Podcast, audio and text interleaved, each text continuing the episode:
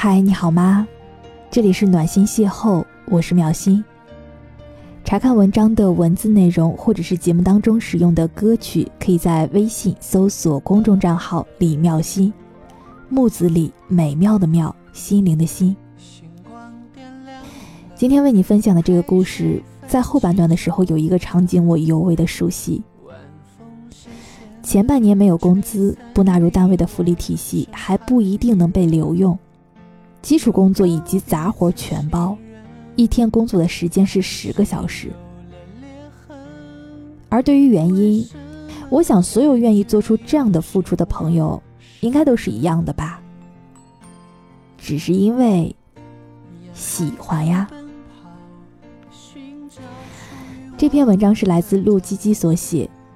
你究竟是在努力，还是在消耗自己？你并不重要，可很久没深聊，也很久没拥抱，翻开书本把答案寻找。星座书上说我们不合，金牛座的我配不上你的好，难过后想想也许只碰巧，我们的故事写书人曾明了。星座书上说我们不合，最后我偷偷把那页撕掉，真的爱情没法预料，何必让你知道，就算你早知道。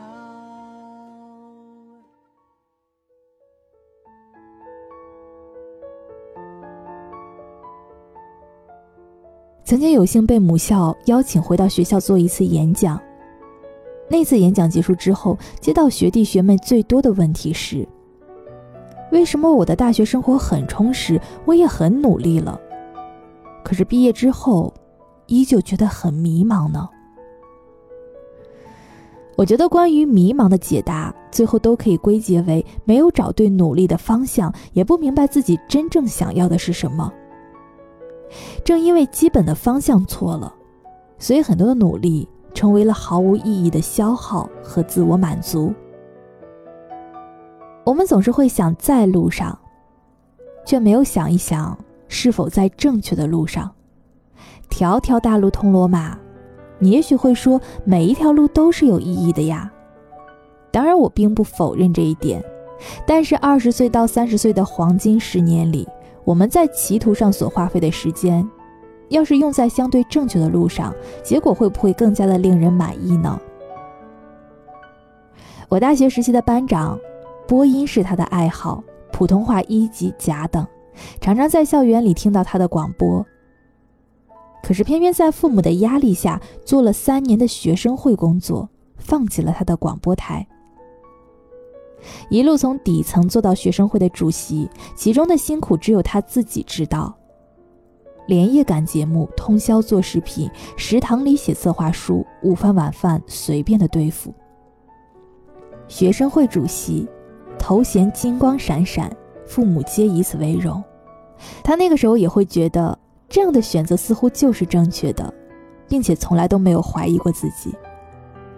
因为在他的面前是父母的赞扬，老师的认同，同学的羡慕，这些目不暇接的他人肯定，使他对个人的判断逐渐的模糊了。从传统的意义上讲，班长称得上是一个很优秀的人，成绩从来都没有掉过前三名，年年拿奖学金，几乎没有老师不把他当作正面教材来鞭策学生的。每一次看到班长不是在忙，就是在忙的路上，他就是这样，灵魂在不在我不知道，反正身体一直在路上。说实话，和他刚开始的时候不算是朋友，平时的交流也不多，真正的交流应该是从大二他搬进我们的宿舍开始吧。高频率的接触之后，我发现他是一个很传统的人，私下里内向而且温和。父母常常会开着车来看他，眼神里时常透露出对他的希望。有的时候会给他带营养品，有的时候会给他带生活用品。他的作息时间很混乱，早出晚归，基本早上一出寝室就再也见不到他的人影了。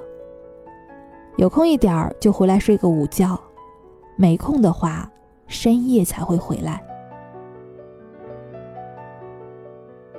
他有一个习惯，就是在深夜回到寝室之后，喜欢坐在书桌前发呆，静静地看着电脑，什么也不做，可能还会抽烟。有一次了解他的这个习惯的时候，他只是说他想放松，因为真的太累了。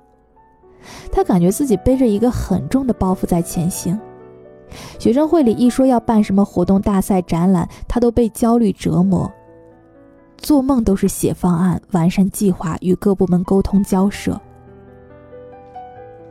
那就别干了呀，寝室里的人都会用这样的话来劝他，他总是无奈地笑一笑，继续地埋头苦干。大二下学期竞选学生会主席，他志在必得。在竞选的前一天晚上，他要赶一个竞选的视频出来，还把我从床上叫起来，求我一起帮他完成。我睡眼惺忪地从床上爬起来，听他讲制作的思路、核心创意，然后分工干活。他负责搜集素材，我负责排列、模板、剪接、配乐。大约是早晨五点四十五分，我做好了视频，开始渲染，才发现他在边上睡得像死猪一样。二十五分钟左右，我渲染完毕，叫醒了他。看完视频，他兴奋得像一个孩子。你喜欢这样的生活吗？我问他。不确定，他犹豫了半天才说出口。那个早晨，他拷贝完了视频，洗头、洗脸、刷完牙，换上了一套干净的西装。出门前，他冲我笑了笑，我也对他笑了笑。两秒钟后，他转身咚的一下关了门。我钻回被窝，看着他消失的轨迹，不知道他身体里那个忙碌的灵魂何时才能平静下来呢？上午的竞选他大胜，甩了第二名五十多票，顺利的当选为主席。可主席这个名头没有半点实际的好处，就像是一个糖衣炮弹，又让他累死累活的一年多。每一次搞完晚会，他都像是某一种解脱，大肆与同寝的我们庆祝。饭桌上，他意气风发地举着酒杯，笑声和灯光下潜藏着一个疲倦的灵魂。但是之后发生的事儿就有一些不一样了。班长在毕业一年多之后，竟然重新捡起了他的播音事业，没有再听父母的话。我们更没有想到的是，为了在这个领域谋求一份职业，他付出了很多。众所周知，想要进广播电视台的编制简直比登天还难，可是他做到了。而他付出的代价是什么呢？前半年没有工资，不纳入单位的福利系统，还不一定能被留用。基础工作和杂活全包，一天的工作是十个小时。我不知道他为什么会做这样的选择，也许真的是因为他觉得这样做很快活吧。其实大多数的人都和他一样，整个大学期间都在被别人的思想所左右，没有真正的在乎过自己的想法。这个样子做不错，那样做好像也很棒，终日徘徊不定，犹豫不决，兜兜转转，绕了一大圈才找到心中的真正所爱。参加社团是为了认识某某妹子，考公务员是因为父母的压力，读研是为了混一个文凭，在学生会里担任个一官半职，就是为了自己的面子。我们的动机和目标总是不那么匹配，我们也总是会不停地分裂，从来都没有发现真正的自我，不断地做出自以为是的努力，不断地跌入低谷，消耗着自己。那些像班长一样忙个不停的人，才是真正脆弱的人，因为忙是他们的保护伞与借口，他们需要躲在忙碌的身影当中，避免思考自己真正想要的是什么。他们躲开了人生最需要思考的一个命题，投奔漫无目的的努力大军。而努力这个东西一旦成了消耗，就会不断地把自己往反方向推，所以身边会越来越多这样的事例：某某某不顾家人的反对，从事起自己真正向往的职业，不论那种职业的形式是什么，工资有多少。你以为努力就行了，可其实努力最终所建立起来的，无非就是那些海市蜃楼与废墟。你始终懒得辨清自己的方向，迟迟做不了决定，让自己随波逐流，倚靠别人与大众的喜好来决定自己的方向。你不敢判断，因为你怕自己的判断是错的。你总是轻信他人，不论这个人是父母、朋友或者是老师。一味的轻信可以让你不必去思考与承担决定的责任，在漫长的岁月里逐渐地放过自己，认为一切还过得去。我觉得说到消耗式的努力，任何一个人都比不上网吧里的少年，他们从来都不会参加正式的电子竞技比赛，也没有金钱的收益，他们只是让自己沉迷于虚无缥缈的世界里。有的时候为了游戏的胜利，能够茶不思饭不想，饿到昏天黑地，通宵作业更是家常便饭。他们这群人也努力，可是这样的努力真的会形成对人生有效的作用吗？平静在如今是一种奢侈品，我们又不得不需要它，我们需要它来找到真正的自己。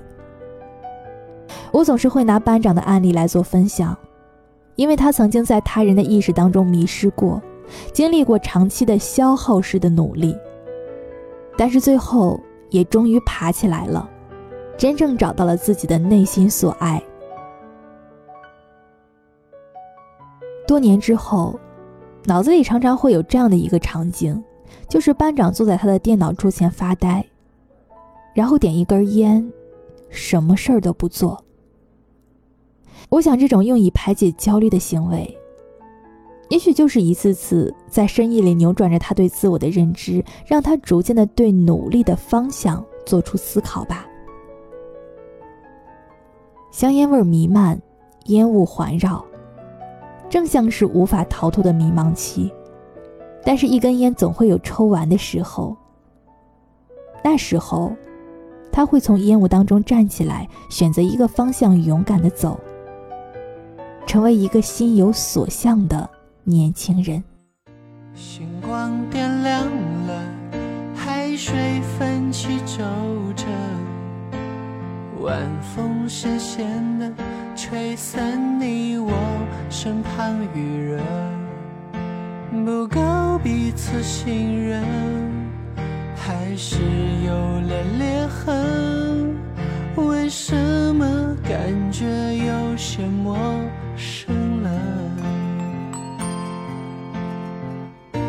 沿海岸奔跑，寻找属于我们的岛，有一些问号，也许对你并不重要，可很久没深聊，也很久没拥抱，翻开书本把答案寻找。本文由作者陆基基授权分享，我是妙心，微信或者是新浪微博搜索李妙心，木子李，美妙的妙，心灵的心，就可以找到我啦。